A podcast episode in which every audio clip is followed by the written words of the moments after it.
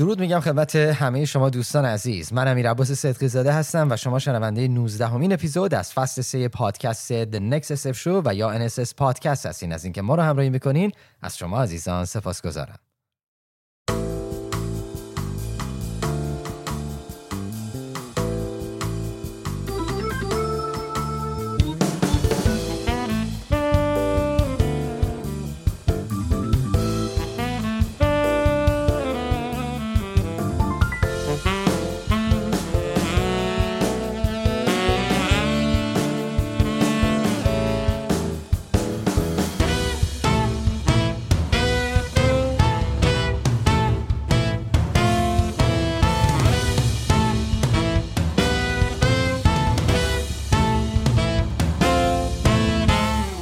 اما توضیحاتی درباره این اپیزود.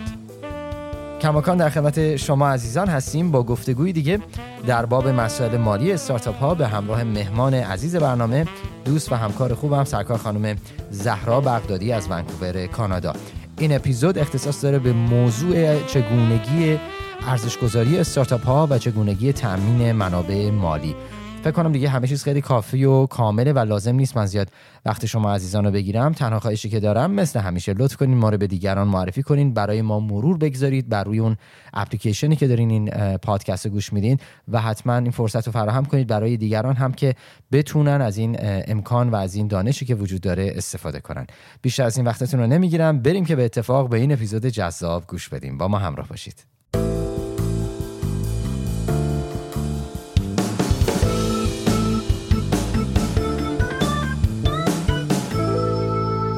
زهرا بغدادی عزیز سلام، به برنامه خوش آمدی. سلام امیر عباس عزیز، ممنونم که برای اپیزود دیگه من روی پادکستتون دارین. خیلی هم متشکرم. خب زهرا جان، امروز قرار هستش که در مورد روش‌های ارزش‌گذاری استارتاپ ها و اینکه به چه شکل اصلا باید منابع مالی برای استارتاپمون تأمین کنیم صحبت کنیم. درست میگم؟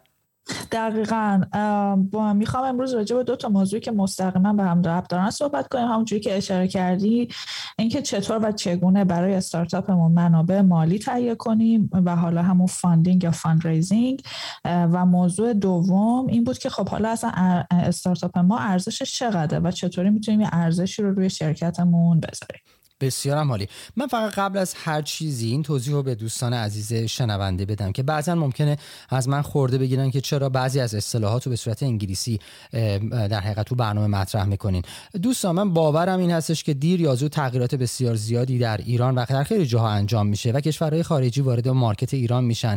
برامون دسته از عزیزانی هم که به هر حال خارج از ایران هستن و باید تو این فضا کار کنن، من فکر میکنم بهترین کار اینه که اون اصطلاحات رو به اون شکلی که داره در دنیا مطرح میشه ما یاد بگیریم.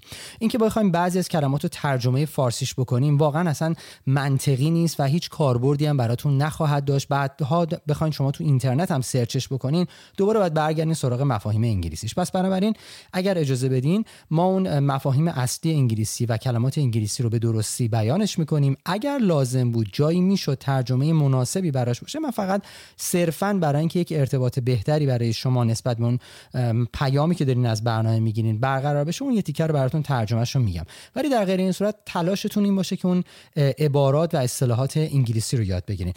خانم بغدادی ببخشید من مجبور شدم این توضیح رو بدم به خاطر اینکه بعضن بارها شده که از ما گله کردن دوستان که چرا اصطلاحات انگلیسی رو میگیم و من خب به حال اون چیزی که میدونم و اتفاقی که در راه هست و خیلی راحت بهشون میگم و بهتره که عزیزان همه اصطلاحات انگلیسی رو یاد بگیرن. به حال در خدمتتون هستیم، بریم که برنامه رو شروع کنیم. بفرمایید.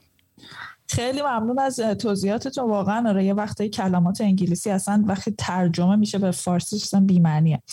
خب پس بریم سراغ این که چندین روش تامین منابع مالی برای استارتاپ ما وجود داره. خب واضح ترین و راحت ترین اونها استفاده از پول خود فاوندر هاست، از که خب بهش میگن بوتسترپینگ.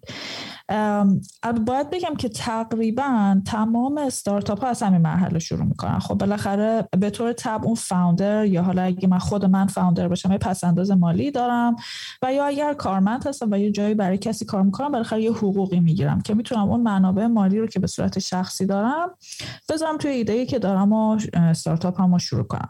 ولی در مراحل بعدی وقتی که شما هی بیشتر پیش میرین، تیمتون بزرگتر میشه و به مراحل بعدی بیزنستون میرسین، به جایی میرسی که دیگه منابع شخصی برای رشد و پیش برده اون ایده کافی نیست. کاش که همه ما خیلی پول داشتیم، ولی خب این اتفاق نمیفته قطعا.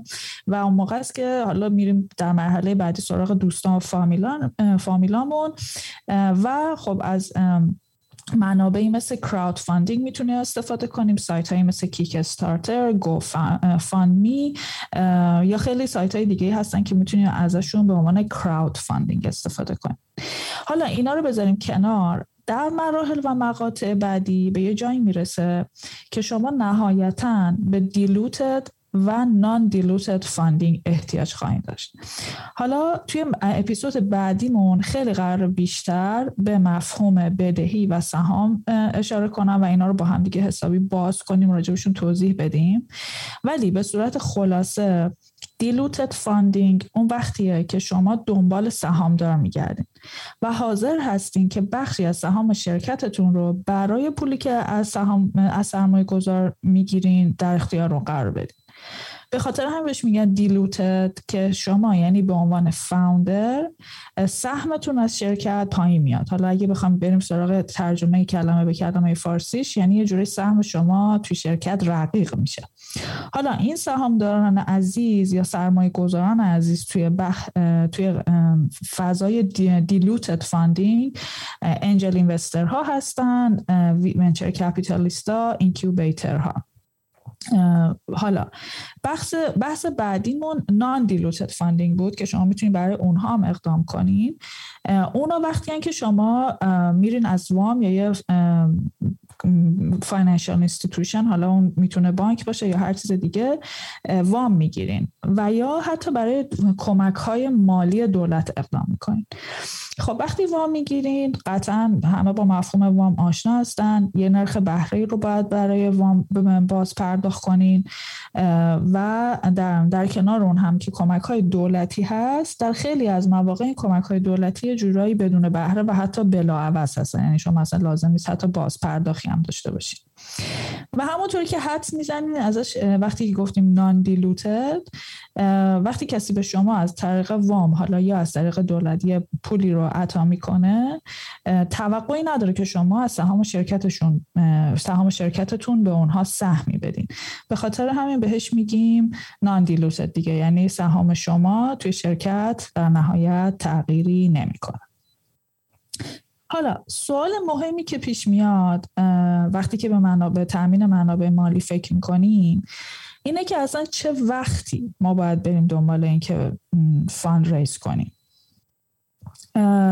حالا باید بدونیم که اصلا کلا پروسه فاند ریز کردن کار ساده ای نیست، مخصوصا اگر که شما دنبال سرمایه‌گذار سهامدار میگردین. یعنی حتی در خیلی از موارد شاید گرفتن وام کمک‌های دولتی حتی راحت‌تر باشه تا وقتی بخواید دنبال سرمایه‌گذار سهامدار یا سرمایه‌گذار بگردین.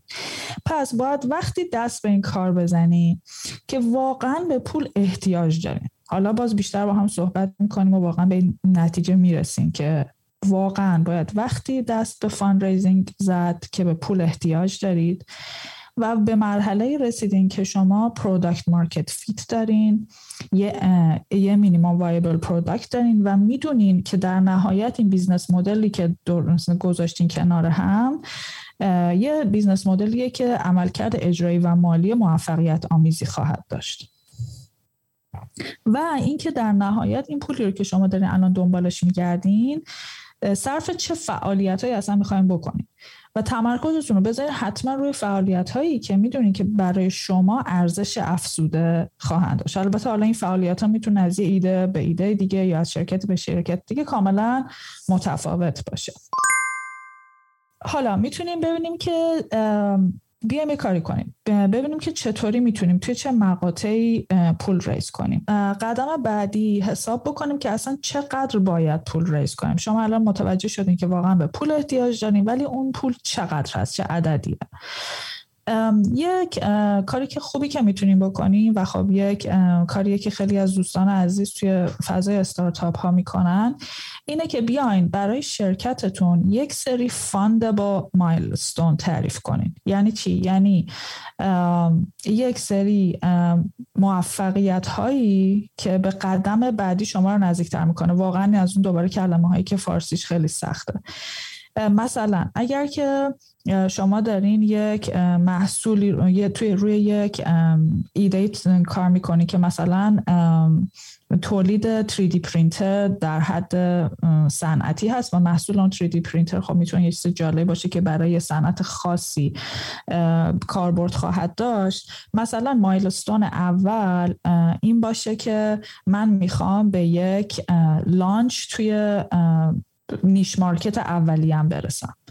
بعد در مرحله بعدی که خب توی نیش مارکت اولیه‌ام محصولمو لانچ کردم و فیدبک گرفتم، مایلستون من بعدی من اینه که مثلا توی کل کانادا بتونم محصولمو لانچ کنم. یعنی یه سری نقطه‌های عطفی رو توی موفقیت شرکتتون تعریف کنین که اون نقاط عطف به بزرگتر شدن شرکت شما کمک میکنه و به قدم بعدی رفتن. این تمام تلاش من بود که فاندبل مایلستون رو تعریف کنم. و حالا توی اون فاندبل مایلستون ها یه بازه 12 تا 18 ماهه رو در نظر بگیریم.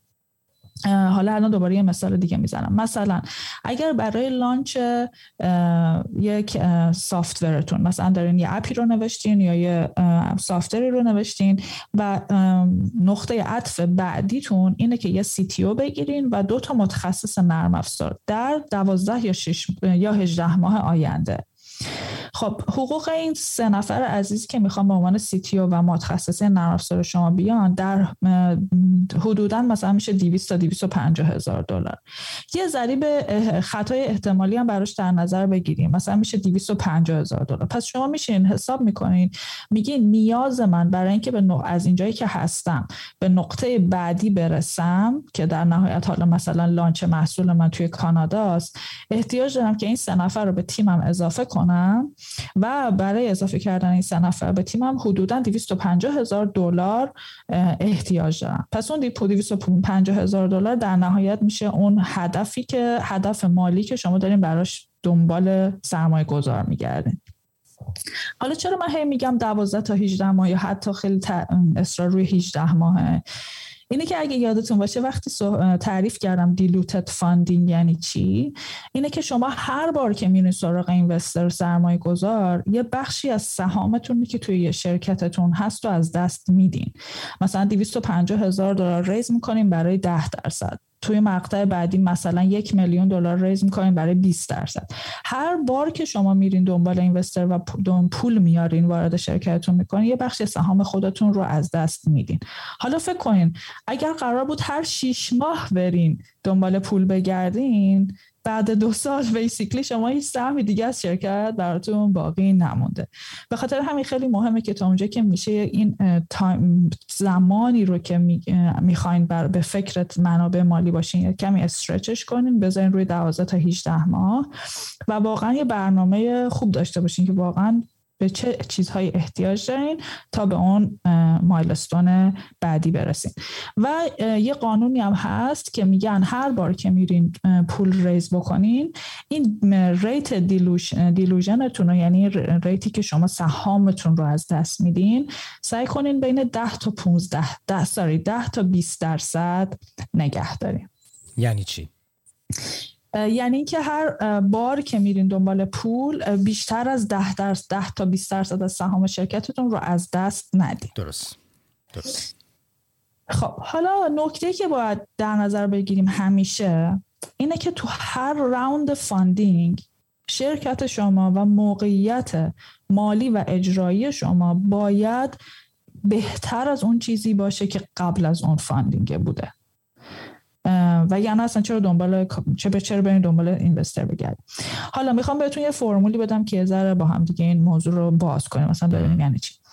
یه قانون کلی هست که میگه اگه قرار شما یه درصدی سهام به سرمایه گذار بدی برای میزان پولی که در قبالش میگیری، بازدهی و نتیجه این کار باید بیشتر و یا حداقل مساوی اون چیزی باشه که از قبل داشتیم. مثلا اگه یه سرمایه گذار بخواد بیاد 50% از شرکت شما رو بگیره، اون 50% باید انقدر بازدهی برای شرکت شما بیاره که شما این وسط ضرری نکنید. بگن چرا اصلا 50% شرکت رو به این آقا بدین.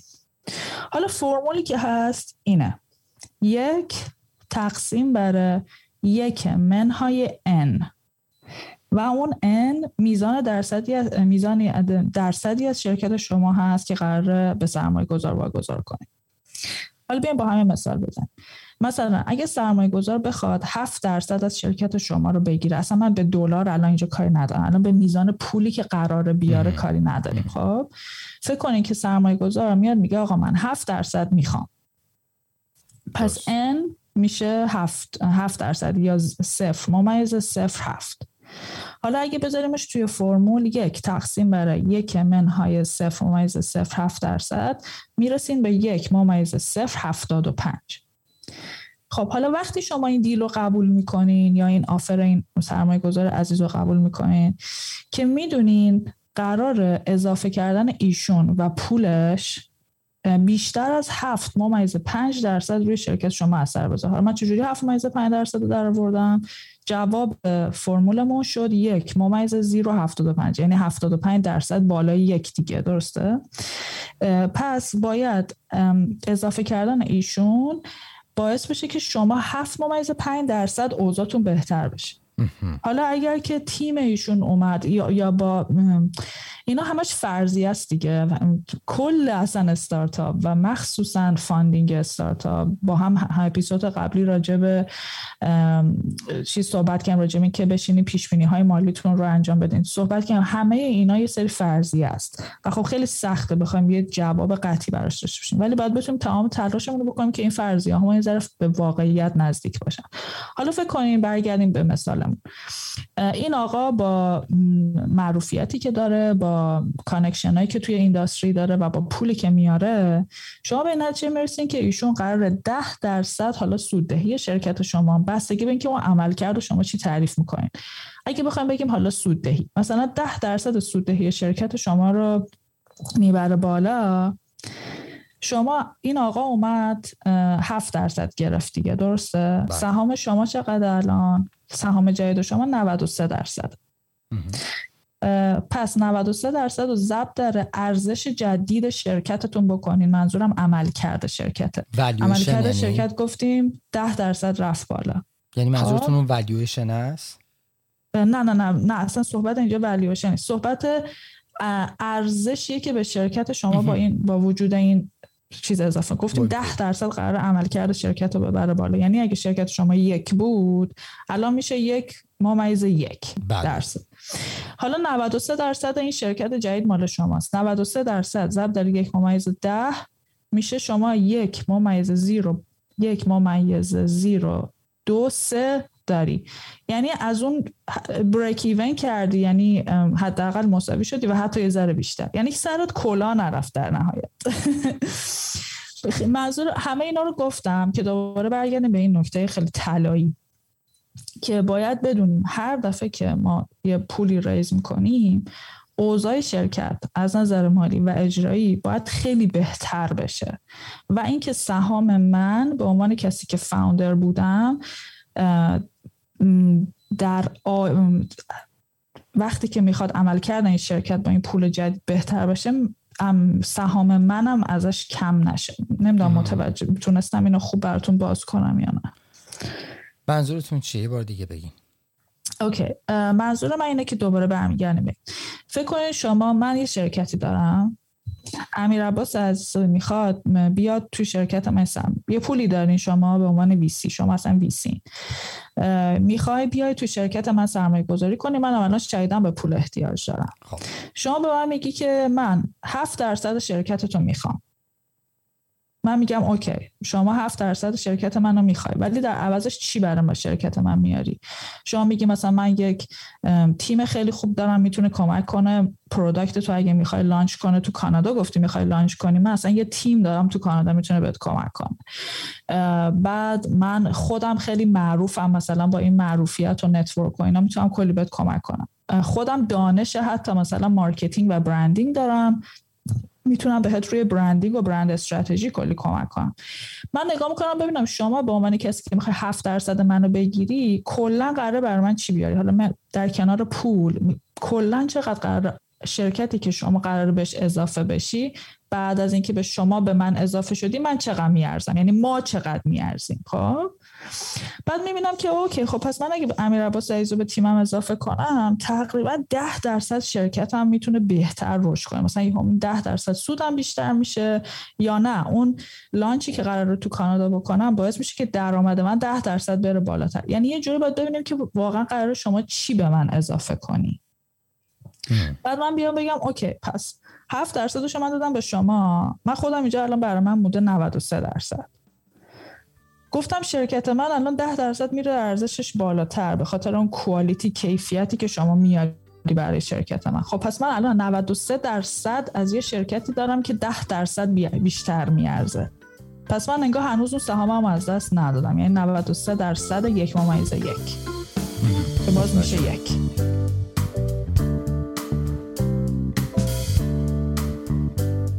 سوالی دارم، وقتی شما میگین مثلا به ازای مثلا این اینوستوری که میاد 10% شما شرکتت به قول معروف میتونه رشد داشته باشه، این 10% از کجا میاد؟ 10% میتونه توی عملکرد آینده شرکت باشه، همین چیزی که گفتم، یا حتی توی والیویشن جدید شرکت باشه. باید ببینیم اون 10% تو چی تعریف میکنیم. در نهایت باید ببینیم که با اضافه کردن این سرمایه گذار ارزش آینده شرکت که خب ارزش یه بخشش تعریف میشه توی عمل کرد دیگه، یعنی اگه من سوددهی بالاتر داشته باشم، درآمد بالاتر داشته باشم، پس ارزش شرکت من طبیعتاً بالاتره.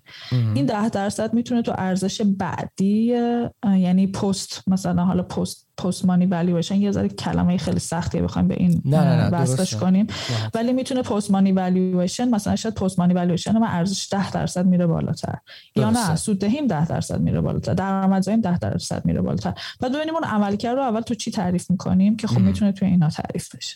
چون زمانی که مثلا داریم پول ریز میکنیم اصولا همه چیز خیلی مشخص روی ترم شیت مشخص میشه، یعنی میگیم والیویشن چقدره، پریمانی چیه، پست مانی چیه. وقتی که پول میاد توی مجموعه دقیقاً تقریبا تعریف همه چیز مشخصه. حالا اون فردی که پول آورده اگر اسمارت باشه، اگه مثلا نتورک داشته باشه و و و و طبیعتاً اضافه میکنه، چون اونم میخواد که بیزنسی که سرمایه گذاری کرده رشد چند برابری داشته باشه که سودش رو بره دیگه. خب خیلی طبیعیه این قضیه، ولی خب ممکنه این ذهنیت برای خیلی از دوستان پیش میاد که آیا ما میتونیم از اول بگیم مثلا این کسی که داره به عنوان اینوستر میاد به علاوه پولی که میذاره چند درصد مثلا میتونه باعث رشد این شرکت بشه؟ آیا امکان پیش بینیش هست یا نه ما فقط باید روی اون پیش بینی و بر اساس اون والیویشنی که دادیم و بعد اون محاسباتی که انجام میشه، اون پولی که وارد مجموعه میشه، بر این اساس باید حساب بکنیم؟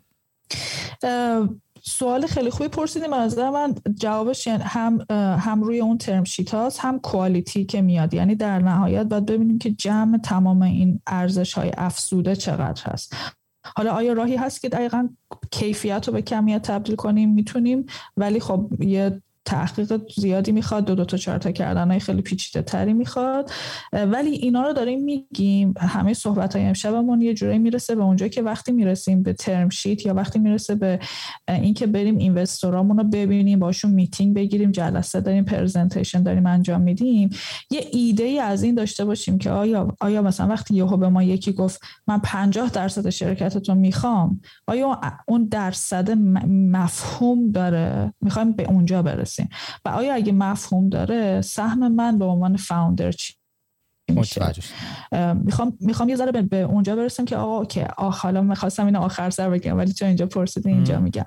وقتی که همه این دو تا چهار تا ها رو کردیم، عددها خیلی عددها خشکن دیگه، 10%، 7%، 2 میلیون، 20 میلیون، ولی نهایتاً باز میرسه به آخر که نگوشیشن دیگه. این آخر سر همه یه جورایی باید بشینی به یارو بگی که آقا شما اینو میاری آیا چه کوالیتی دیگه برام میاره. من اینو دوباره برمیگردم به شارک تانک.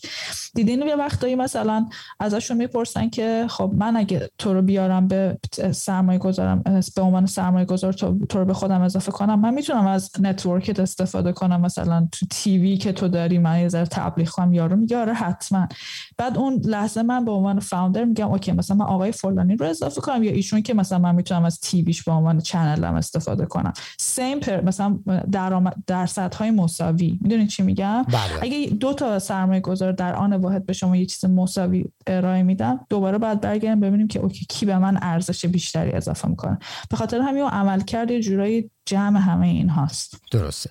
ولی اصولا دوستان عزیز توجه بکنن، اگر که یک اینوستوری به شما گفت 50% بیزنستو میگیرم برات، خدا رو دو دسته میارم تقدیمت میکنم، بذارین درین، اون قطعاً همچون خیالی نداره و اصولا همچون پیشنهادی اصلا پیشنهاد منطقی و معقولی نیست، به خصوص امروز روز که با توجه به شرایط اقتصادی که در پیش هست و داریم تجربهش میکنیم.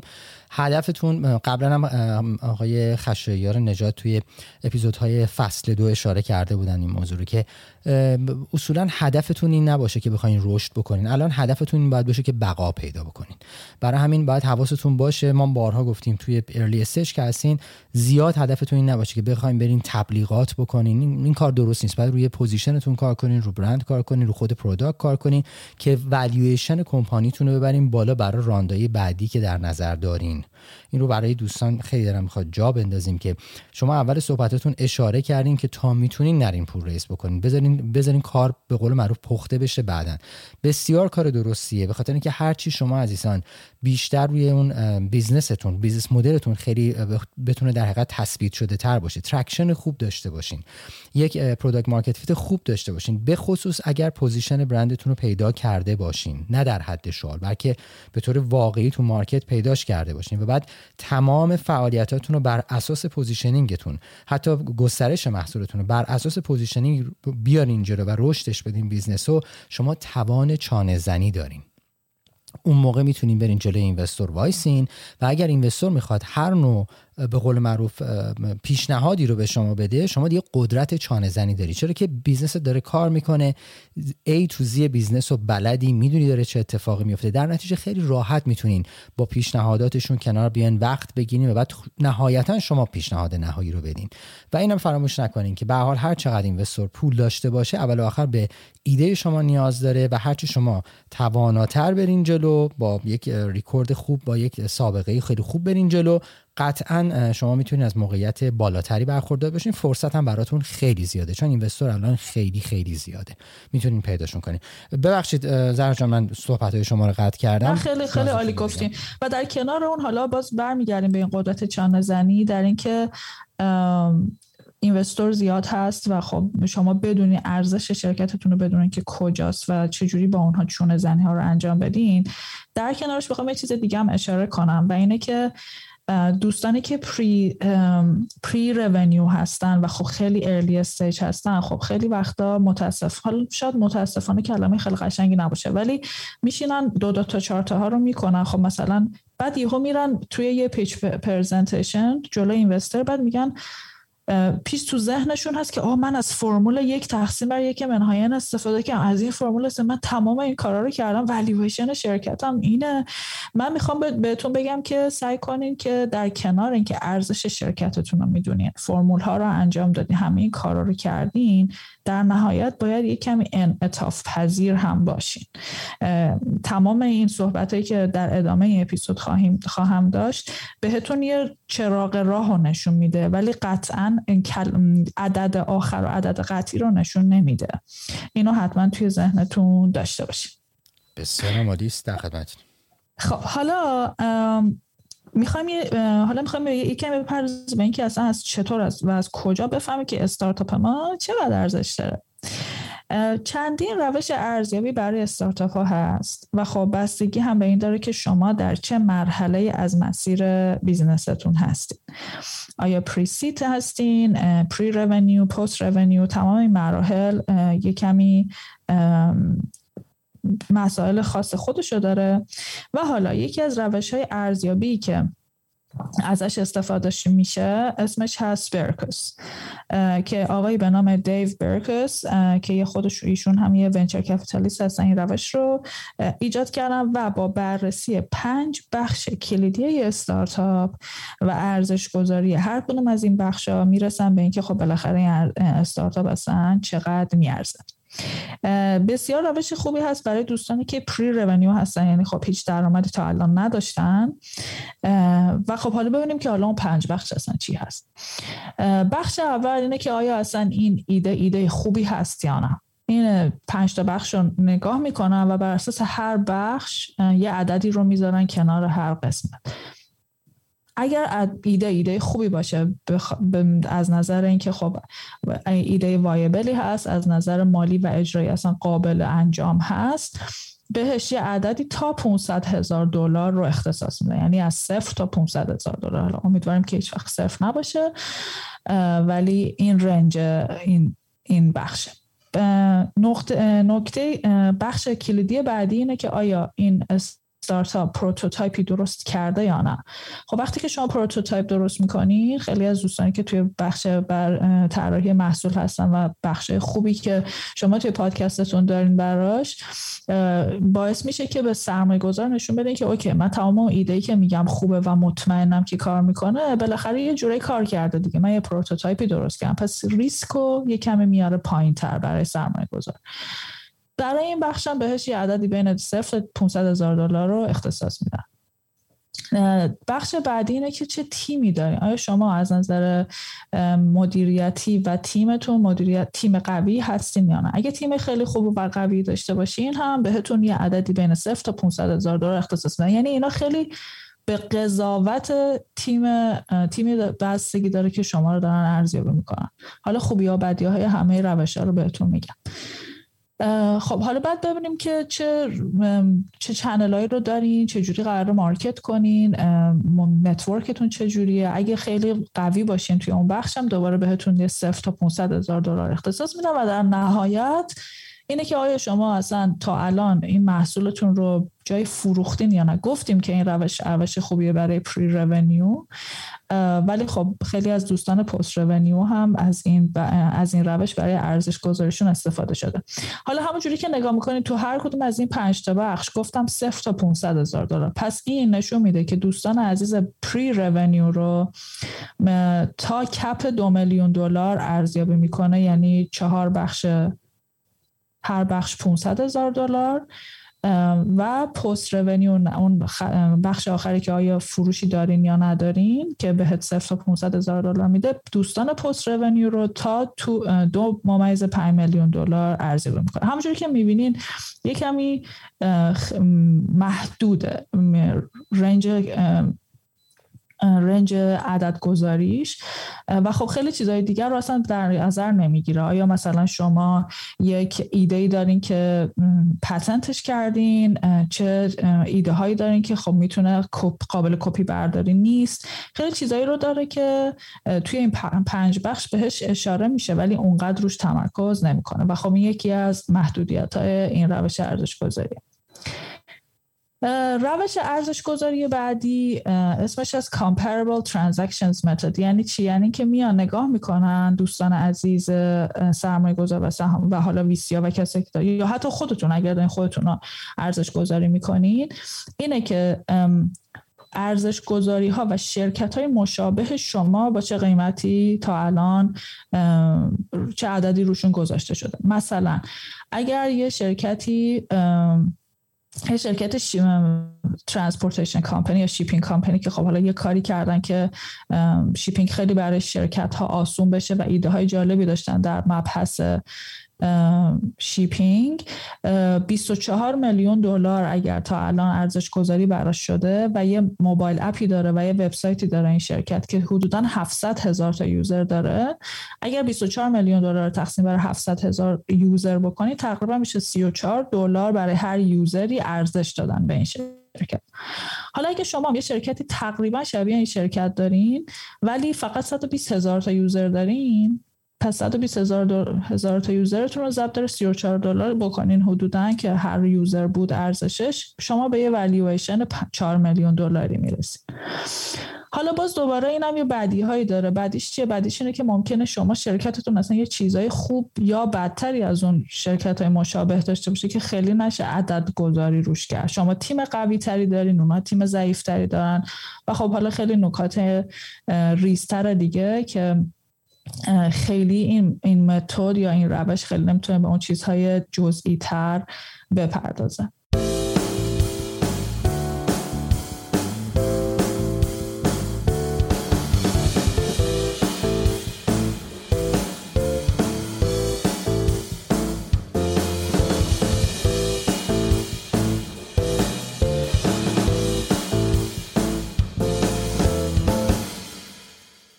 یه روش دیگه که خب یه لول میره عمیق‌تر میشه، اسمش از scorecard valuation method. یه جورای شبیه همون comparable transaction method ولی میگم یه لول میره به مسائل جزئی تر نگاه میکنه. تقریبا 4 یا 5 بخش مهم شرکت رو میاد بررسی میکنه در مقایسه با اون شرکت هایی که آردی والویشن دارن. اگر برگردیم به همون مثالی که زدیم، شرکت شیپینگ کمپانی که الان $24 میلیون والویشن داشته و شما حدوداً یه شرکت شبیه اون هستین، میتونین بیاین ببینین که شما چقدر تیمتون از اونها قوی تره و یه رنج بین 0% تا 30% به خودتون بدین. یعنی چی؟ یعنی مثلا شما پیش خودتون میگین که تیم من از تیم اون شرکت خیلی قوی تره، پس من اجازه دارم به خودم یه امتیاز بین 0% تا 30% بیشتر بدم. یا اینکه ایده‌ای که من دارم به مارکت‌های بیشتری میتونه ریچ اوت کنه و فروش من، پتانسیال من خیلی بزرگتر از اونهاست. یه رنج بین 0% تا 25% به خودم میتونم امتیاز بالاتر از اونها بدم. در حقیقت به اون مزیت رقابتی که ما نسبت به رقبا داریم یه درصد بیشتری رو اختصاص میدیم. دقیقاً. و چندین تا مزیت رقابتی رو در نظر میگیریم. یکی همین که تیممون چقدر اپورتونیتی که ما داریم، چقدر مارکت‌های متفاوت‌تر یا میتونه ریچ اوت کنه، چقدر محصول یا خدمات قوی تری داریم و شاید اصلا رقیب‌هایی که ما داریم در مقایسه با رقیب‌های اونها زر متفاوتن و چنل های فروش. و در نهایت آخرین چیزی که بهش امتیاز میده اینه که در مقایسه با اون شرکت مشابهی که $24 میلیون والویشن شده، ما چقدر به سرمایه گذاری های آینده احتیاج خواهیم داشت. یعنی اگه من مثلا همین راوند فاندینگی که دارم انجام میدم همین باشه و بس، خب پس من دیگه به سرمایه گذاری آینده احتیاج ندارم، ریسک سرمایه گذار خیلی میاد پایین تر. حالا میایم به خودمون این امتیازها رو میدیم توی این چندین تا صحبتی که کردیم، توی چندین بخشی که گفتم براتون.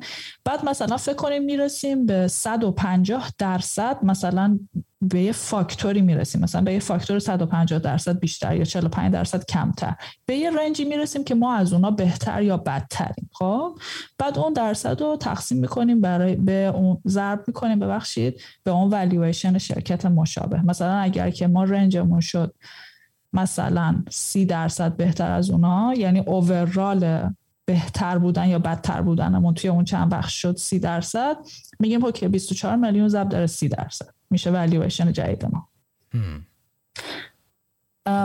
تا الان سوالی نیست امیر عباس عزیز؟ همش سواله.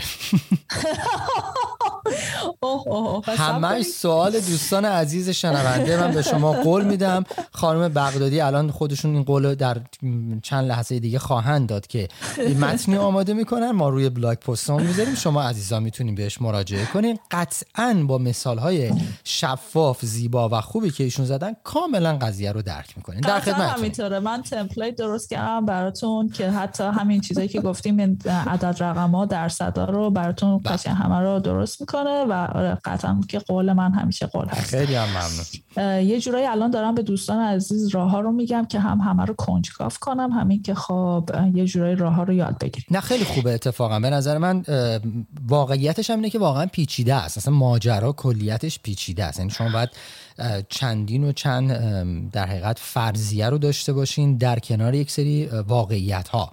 یعنی اونجایی که ما داریم میگیم برین سراغ مثلا بحث مزیت های رقابتیتون و یک سری فاکتورها رو در بیارین از اون تو، در حقیقت باید خیلی واقع بینانه به موضوع نگاه کنین، نباید خیلی سلیقه‌ای بهش نگاه کنیم یا احساسی. یعنی من باید واقعا نگاه کنم که فرضاً در درون تیم من 2 نفر متخصص AI هستن با 5 سال، 10 سال، 15 سال فرضاً سابقه. بعد من میان نگاه میکنم میبینم علاوه بر اینا مثلا من 4 تا متخصص فرضاً دیولپمنت دارم، هر کدومشون 15 سال سابقه دارن، 20 تام چه میدونن یا 5 تا 10 تام آدمیو دارم که دارن کار فروش هم انجام میدن. خب من اینا رو باید بذارم در کنار اون رقبایی که سراغ دارم و واقعا باید ببینم آیا رقبای من هم یه همچون شرایطی رو دارن یا نه، کمتره یا بیشتره. خب اینا یه بخشش خیلی فرضی ماننده، چون ما که واقعا نمیتونیم بریم دل و دین بیزنس رقیب رو در بیاریم. میتونیم شاید یه جاهایی اطلاعاتی رو به دست بیاریم، یه حدسایی بزنیم. بخشایش هم هستش که نه واقعا دیده میشه. یعنی شما روی پروداکشن میتونین ببینین طرف رفته مثلا یه الگوریتمی رو شاید در آورده، یه چیزی رو پتنت کرده که خب یه مزیت رقابتی داره بهش میده و شما نمیتونین به این راحتی کپیش بکنین. میدونین چی میخوام بگم؟ اینا یه فرمولی بین واقعیت، یعنی آنچه که در حال وقوعه، با اون چیزی که من خودم دارم بهش آگاهم، به علاوه یه مقدار حالا از فرضیات. حالا اگه من جایش اشتباه میکنم لطفا منو اصلاح کنین. نه خیلی خیلی قشنگ و عالی گفتین. و حالا شاید یه سوال تو ذهن دوستان پیش بیاد که خود من الان اینجا نوشته بودم که حتما اینو اشاره کنم بهش، اینه که آیا وقتی میرن پرزنتیشن مثلا برای ویسی انجام میدن، آیا واقعا باید به همه این چیزایی که الان شما گفتین اشاره کنن؟ مثلا بگن که آره شرکت X ماه پیش 24 میلیون دلار والویشن داشته، ما این پروداکتمون خیلی شبیه اونهاست، این مزیت رقابتیمون اینطوریه. آیا باید انقدر بشینن تحقیق کنن، مطالعه کنن و واقعا صحبت کنن راجبش، یا یعنی که نه مثلا فقط میتونن، حالا خیلی کلمه قشنگی نیست ولی آیا میتونن فیکش کنن، همینجوری یه سری فرضیات خودشون بشینن بسازن بدون تحقیق کردن و وقت گذاشتن؟ میخوام بگم خیلی مهمه. چرا؟ چون دوستان مخصوصا اگر توی یه با اون دوستی که 24 میلیون دلار والویشن داشته توی یه شهر هستین یا توی محدوده جغرافیایی مساوی هستین، دوستان ویسی، ونچر کپیتالیست و این دوستان سرمایه‌گذار خیلی هم از دنیا بیخبر نیستن، میدونن چه دیلایی اتفاق افتاده، کی سرمایه گذاری کرده، بیزینس ها رو کاملا میشناسن. و اینکه اگه ببینن که تو پرزنتیشن شما دارین یه چیزایی میگین که واقعیت نداره، خیلی سریع سعی میکنن که پرزنتیشنتون رو جمع کنن و یه راحتی نه بهتون بگن. پس به حرف امیرعباس عزیز گوش کنین، واقعا تلاش کنین برای اون در آوردن و مزیت رقابتی، تمرکز کنین که تیم شما چقدر قوی تره، ضعیف تره و بدونین که دارین راجب چی صحبت میکنیم به جزئیات. دقیقاً. و بعد خب حالا تو اونایی که تو آمریکا هستن، اگر رقباشون رقبایی ان که وارد مارکت شدن، یعنی به قول معروف وارد بازار سهام شدن، اینا همیشه هر کوارتر یه ریپورت میدن. توی اون ریپورت اطلاعات بسیار کلیدی وجود داره. یعنی کاملا دیتیل و سی او کمپانی میاد میگه ما دقیقاً چی کار کردیم، چی کار می‌خوایم بکنیم، هدف‌های بعدیمون چیه، چه چیزایی رو به دست آوردیم، کجا ضرر کردیم، کجا سود کردیم. اگه یه مقدار وقت بذارن دوستان عزیز و شروع کنن این ریپورت‌ها رو برای اون در حقیقت رقبایی که در نظر دارین، یه عالمه ریپورت نرین همه رو بخونین. ممکنه در نظر بگیرید که 2 تا رقیب وجود. حالا اگه از دیدگاه برندسازی و بحث پوزیشنینگ حساب بکنیم که اصولا شما یک رقیب اصلی خواهید داشت، یا مارکت لیدره، یا اگه خودت کاتگوری رو به وجود آوردی و داری لیدر رو در حقیقت لیدرشپ اون کاتگوری رو به عهده میگیرین، باید ببینین چه کسی نزدیک شما خواهد بود و میاد سراغتون که احتمالاً اون یک لیدر دیگه از مثلا یک کاتگوری دیگه است که توانایی داره که بیاد مثلا سراغ شما. حالا تحلیلایی که حالا توی بحث‌های استراتژیک انجام میشه، ولی به هر حال باید حتما ریپورت‌ها رو بخونین. دقیقاً باید بدونین که کی داره چی کار میکنه. تقریبا میتونم بگم شاید کمتر حالتی پیش بیاد که مثلا توی پیچ دک که مثلا دارین ارائه میدین ویسی بخواد در مورد رقیب شما از شما سوالات خیلی خاصی رو بکنه. یعنی شاید اونا رو تو مراحل دوم سوم میکنن، ولی باید داشته باشین، چون اونجایی که دقیقاً شما گفتین که دارین یک سری فرضیات رو مطرح میکنین و یک سری در حقیقت مسیر حرکتی رو دارین ارائه میدین، باید مبتنی بر واقعیات باشه و اون فکتای موجود، نه اینکه همه چیز بخواد بر اساس فرضیات باشه. دقیقاً. و شما اشاره کردین شرکت هایی که پابلیک میشن، حالا توی امریکا یا استرالیا یا توی هر پابلیک لیستد استاک مارکتی، خب اینا ریپورتاشون همه اویلیبل هست، یعنی قابل دسترسی هست برای دوستان. دو تا دیتابیسی که هست حتی برای شرکت هایی که پابلیک هنوز نشدن که اطلاعاتشون رو در اختیار عموم مردم قرار بدن، هم برای شرکت‌های مخصوصاً استارتاپ و شرکت‌هایی که هی به راوند‌های متفاوت فاندینگ رسیدن هست که دوست دارم بگم اینجا دوستان حتما برن چک کنن. یه سایتی به نام Crunchbase و یکی دیگه به نام AngelList.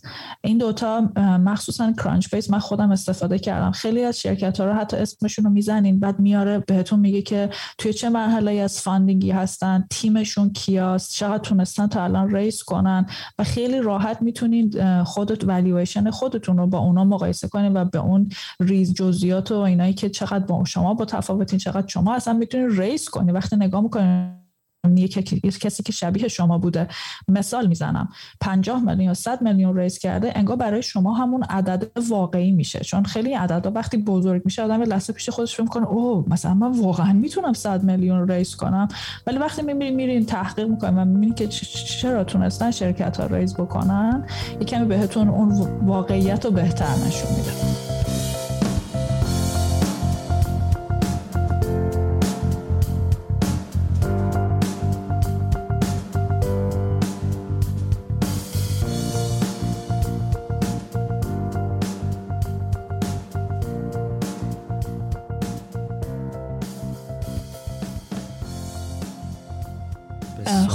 برای دو تا روش بعدی، یکیش کوتاهه و اون یکی میخوام حسابی وارد جزئیات بشم و امیر عباس صادق شما به من بگین که من چقدر وقت دیگه دارم بعد از اینکه این دو تا روش بهش اشاره میکنم. روش دیگه cost to duplicate approach یعنی چی؟ یعنی اینکه سرمایه‌گذار میاد نگاه میکنه به ایده شما، مثلا میبینه که ایده شما یه پلتفرمیه که از AI استفاده میکنه برای اینکه دیپرشن یا افسردگی رو کاهش بده و حالا یه دستگاهی داره که مثلا میذارن رو سر مریض و خب حالا یه اسکنایی رو انجام میده. نگاه میکنه میاد میبینه اوکی شما تا الان چه تحقیق آرندی که داشتین، چه تحقیق و توسعه‌ای که داشتین چقدر بوده، تا الان چقدر پول دادین، تیمی که تا الان حقوق و دستمزدش رو دادین چقدر بوده، آی پی که اگر که اینتלקچوال پراپرتی داشتین که واسش خزینه کردین و نوشتین تا الان چقدر بوده. خلاصه نگاه میکنن ببینن که چقدر هزینه میشه برای یه سرمایه‌گذار که بخواد دقیقاً تا الان کارهایی که شما کردین رو بره کپی کنه و میگه اوکی برای من مثلا الان $1,000,000 هزینه میکنه که من برم دقیقاً اینو کپی کنم، میگه اوکی پس ولیوی شما $1,000,000. ولی وقتی فکر میکنین بهش ولیویشن اونقدر فری نیست. چرا؟ چون شما میگه من تا الان $1,000,000 خرج کردم ولی عملکرد آینده شرکت من قراره خیلی بیشتر از $1,000,000 باشه و این یکی از محدودیت‌های این روشه که به آینده عملکرد شما اصلاً نگاه نمی‌کنه. و در نهایت روش آخر که میخوام خیلی راجبش به جزئیات صحبت کنم، روش Discounted Cash Flow هست یا DCF که جریان نقدینگی رو با فرمول هایی که داره و دو تا چارت های جزئی که با هم میخوایم راجبش صحبت بکنیم میاد کنار هم میچینه و در نهایت ارزش شرکت شما رو بهتون میگه. حالا امیر عباس عزیز فکر میکنین که وقت داریم حسابی وارد این روش بشیم؟ با عرض تأسف خیر. اوکی خب پس اگر که یه کوچولوی دیگه بگم و میتونیم مثلا این خود روش DCF رو بذاریم برای اول اپیزود بعدیمون. اگر حتما ما الان حدود یه رو وقت داریم در خدمتتونیم. حتما روش DCF نگاه میکنه ببینه که پتانسیل اینی که شما در آینده نزدیک و در آینده دور و جریان نقدینگی تولید کنی چقدره. اول اون پتانسیل رو بررسی میکنه و بعد میاد میگه که اوکی چقدر ریسک وجود داره و نرخ ریسک یا weighted average cost of capital که یه ذره پیچیده است، اصلا به خود همین وک رسیدن خیلی پیچیده است، رو در نظر میگیره. و وک یعنی چی؟ یعنی نرخ بهره و یا نرخ که یه ذره میکس با نرخ ریسکی که توی استارتاپ شما وجود داره. بعد تمام این عملکرد مالی آینده شما رو، یعنی اون جریان نقدینگی آینده شما رو یه جورایی میکسش میکنه با این نرخ ریسک و در نهایت میگه که آینده شرکت شما چه ارزشی خواهد داشت. یه ذره روشیه که توش مسائل مالی وجود داره، ولی خبر خوب اینه که توی اپیزود قبلی که با هم صحبت کردیم که چطور پیشبینی‌های مالیتون رو کنار هم بذارین، کل اگر شما اپیزود رو گوش کردین و قدم به قدم باش جلو اومدین، کل خیلی از کار رو انجام دادین already برای این روش DCF. حالا روش DCF چه خوبی داره؟ خوبیش اینه که برای دوستان پری رونیو و حتی ارلی استیج خیلی عالیه. چرا؟ برای اینکه خیلی خیلی تمرکزش روی آینده عملکرد شماست. نگاه نمیکنه که الان چقدر درآمد داشتی، اصلا درآمد داشتی یا نداشتی. به پتانسیل ایده‌تون و به پتانسیل این نگاه میکنه که شما چقدر میتونین جریان نقدینگی بیارید در آینده. و اینکه اگر یادتون باشه وقتی با هم دیگه صورت سود و زیان کنار هم چیدیم توی اپیزود قبلی، اول از درآمدها شروع کردیم و به هزینه ها رسیدیم و در نهایت به سود یا زیان. این روش DCF برای سرمایه گذار اینجوری نشون میده که شما به عنوان یک شرکت استارتاپی که میخوای درشت کنی و بزرگ بشی چقدر تلاشت برای اینه که هزینه ها تو کنترل کنی. یعنی اینم بهش یه جورایی اینو هم به سرمایه گذار نشون میده. حالا چه بدی داره اینم میگم و خب میریم برای فرمول ها و اینکه چجوری محاسبش کنیم، میریم برای اپیزود بعدی. بدی که داره اینه که گفتم جریان نقدینگی درسته، تمام تمرکزش روی فری کش فلوه، یعنی جریان نقدینگی آزاد، یعنی چیزی که شما پولی که ته جیبتون میمونه و آزاد توی شرکتتون هست، بهش نیازی ندارید. تمام تمرکزش روی اینه.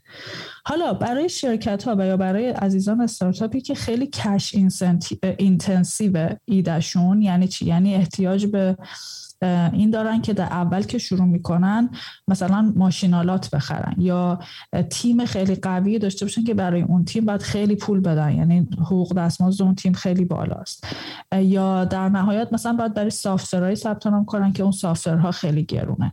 اگر که شما ایده‌ای دارین که خیلی پول میخواد، یعنی کش میخواد اون اول و خیلی باید از جیبتون بذارین، یه ذره این ایده، این روش محدود کننده ایه. ولی در نهایت روشیه که خیلی از سرمایه گذارا بهش نگاه میکنن، براشون خیلی مهمه که شما فری کش فلوتون چقدر هست و این دو تا چارتا ها و محاسباتتون رو توی روش DCF نگاه میکنن. حالا ازم میپرسین که چندین تا روش رو تو برامون گفتی، بالاخره ما کدوم روش رو انتخاب کنیم؟ حالا در کنار همه روش هایی که من بهتون گفتم، تازه هنوز روش های دیگری هم هست، من بهتون بگم. برگردیم به همون حرفی که امیر عباس عزیز زدن، موضوع ارزش گذاری استارتاپ ها اصلا موضوع ساده ای نیست. قطعاً با یک کسی که فایننسه باید کار بکنین که بهش برسین و خودتون هم باید واقعاً واقف باشین به کاری که میکنین و مزیت‌های رقابتیتون و چیزهای دیگه. ولی حالا ممکنه ازم بپرسین که خب حالا ما میایم اپیزود بعدی رو هم گوش میکنیم، روش DCF هم یاد میگیریم، میشینیم 2 تا 4 تا همونو میکنیم، محاسباتمون رو میکنیم، بالاخره کدوم روش رو انتخاب کنیم؟ این باید چندین تا روش رو برین جلو. یعنی باید چندین تا روش رو بردارین و محاسبه کنین و ببینین که آیا با روش DCF ارزش شرکت شما چی میشه. با اون روش که گفتیم cost to duplicate چقدر تا الان هزینه کردین، اگه یکی بخواد دقیقاً همین رو کپی کنه چقدر میشه. یعنی به چندین تا سناریو باید برسین از طریق روش‌های متفاوت ارزش گذاری که وقتی میرسیم به اون پرزنتیشن، میرسیم به این که با یه سرمایه گذار جلسه دارین، همه این کارا رو کردین. وقتی که یه نفر بهتون میگه من فکر می‌کنم ارزش شرکت تو مثلا 5 میلیون دلاره، یه آن سری تو ذهنتون میرین ریویو میکنین توی همه این کارا که کردین و میگین من تو هیچ کدوم از این محاسبایی که انجام دادم به 5 میلیون نرسیدم. و اونجاست که میتونین از ارزش گذاری شرکتتون بهتر و بیشتر دفاع کنین. این صحبتایی بود که برای این اپیزود داشتم. امیر عباس عزیز ببخشید خیلی طولانی شد، ولی خیلی هم عالی بود. مرسی هم از شما که لطف کردین، وقت رو برای ما گذاشتین و من مطمئنم که توضیحاتی رو هم که ما روی وبلاگ برنامه میذاریم خیلی مکمل خواهد بود و عزیزانی که برنامه رو دارن میشنون قطعا توصیه میکنم حتما این مجموعه ها رو با اون وبلاگی که آماده کردیم گوش بدین و بخونین و ازش استفاده بکنین، چرا که قطعا شما خودتون هم احتمالاً یه مشقی رو باید بنویسین، یه بخشایی خودتون ممکنه بخواین محاسباتی رو بکنین روی بیزنس خودتون که بد نیست یک زیر به قول معروف زیر دستی داشته باشین که ازش استفاده کنین. برای خیلی ممنونم خانم بغدادی عزیز، خیلی لطف کردین. ما جلسه بعد ادامه همین موضوع رو میدیم، درسته؟ بله، دوست دارم که اول قبل از اینکه موضوع جلسه بعد رو بگم به فصلی که با جناب آقای خشایارنژاد صحبت کردین اشاره کردین و من فراموش کردم که اینو به دوستان بگم، حتما برگردیم به اون 2 اپیزود، چون من تصمیم گرفتم که خیلی راجع به اون محاسبه های سیف، کانورتیبل نوت و اینها صحبت نکنم، چون عزیزان توی اون 2 اپیزود کامل با محاسبات قشنگشون اونو کاور کردن. حتما برگردین به اون گوش کنین. و در اپیزود بعدی اول دوست دارم که با هم روش دیسکاونتد کش فلو متد رو برای ارزش گذاری استارتاپتون با هم دیگه جلو بریم. یه مثال خیلی خوب دارم، قول میدم که قدم به قدم توضیح بدم که چجوری به عدد و رقم ها برسیم. و بعد از اون میخوایم راجع به دیلوتد و نان دیلوتد فاندینگ بیشتر صحبت کنیم که دوستان میپرسن من برم وام بگیرم، برم سرمایه گذار بگیرم، کدومش بیشتر خوبه، آیا میکس کنم نکنم. میخوایم به اون سوال هایی که در پیرامون وام و سهام هست کمی بیشتر. بسیارم عالی است. من البته قول نمیدم به شما دوستان عزیز شنونده، ولی دارم سعیمو میکنم که یک دیتابیسی رو درست کنم، اولا از ویسیایی که به قول معروف میشناسیمشون و میدونیم دارن کار میکنن در ایالات متحده، بیشتر هدفم اینه، و همچنین در کانادا، و بعد مراکزیو که شاید بتونین ازشون بتونین درخواست بکنین که ساپورتتون کنن و کمکتون کنن. البته میگم قول نمیدم، دارم سعی میکنم که این کارو بکنم، اگر بشه که حتما خدمتتون میگم. برای اینکه اطلاعاتشو داشته باشین حتما روی وبسایت برنامه ما باشین، با ما در ارتباط باشین، اونجا اطلاعاتشو براتون قطعا میذاریم. خیلی ممنون زهرا جان، خیلی لطف کردی که وقت گذاشتی. آیا صحبت آخری هست به ما بگی؟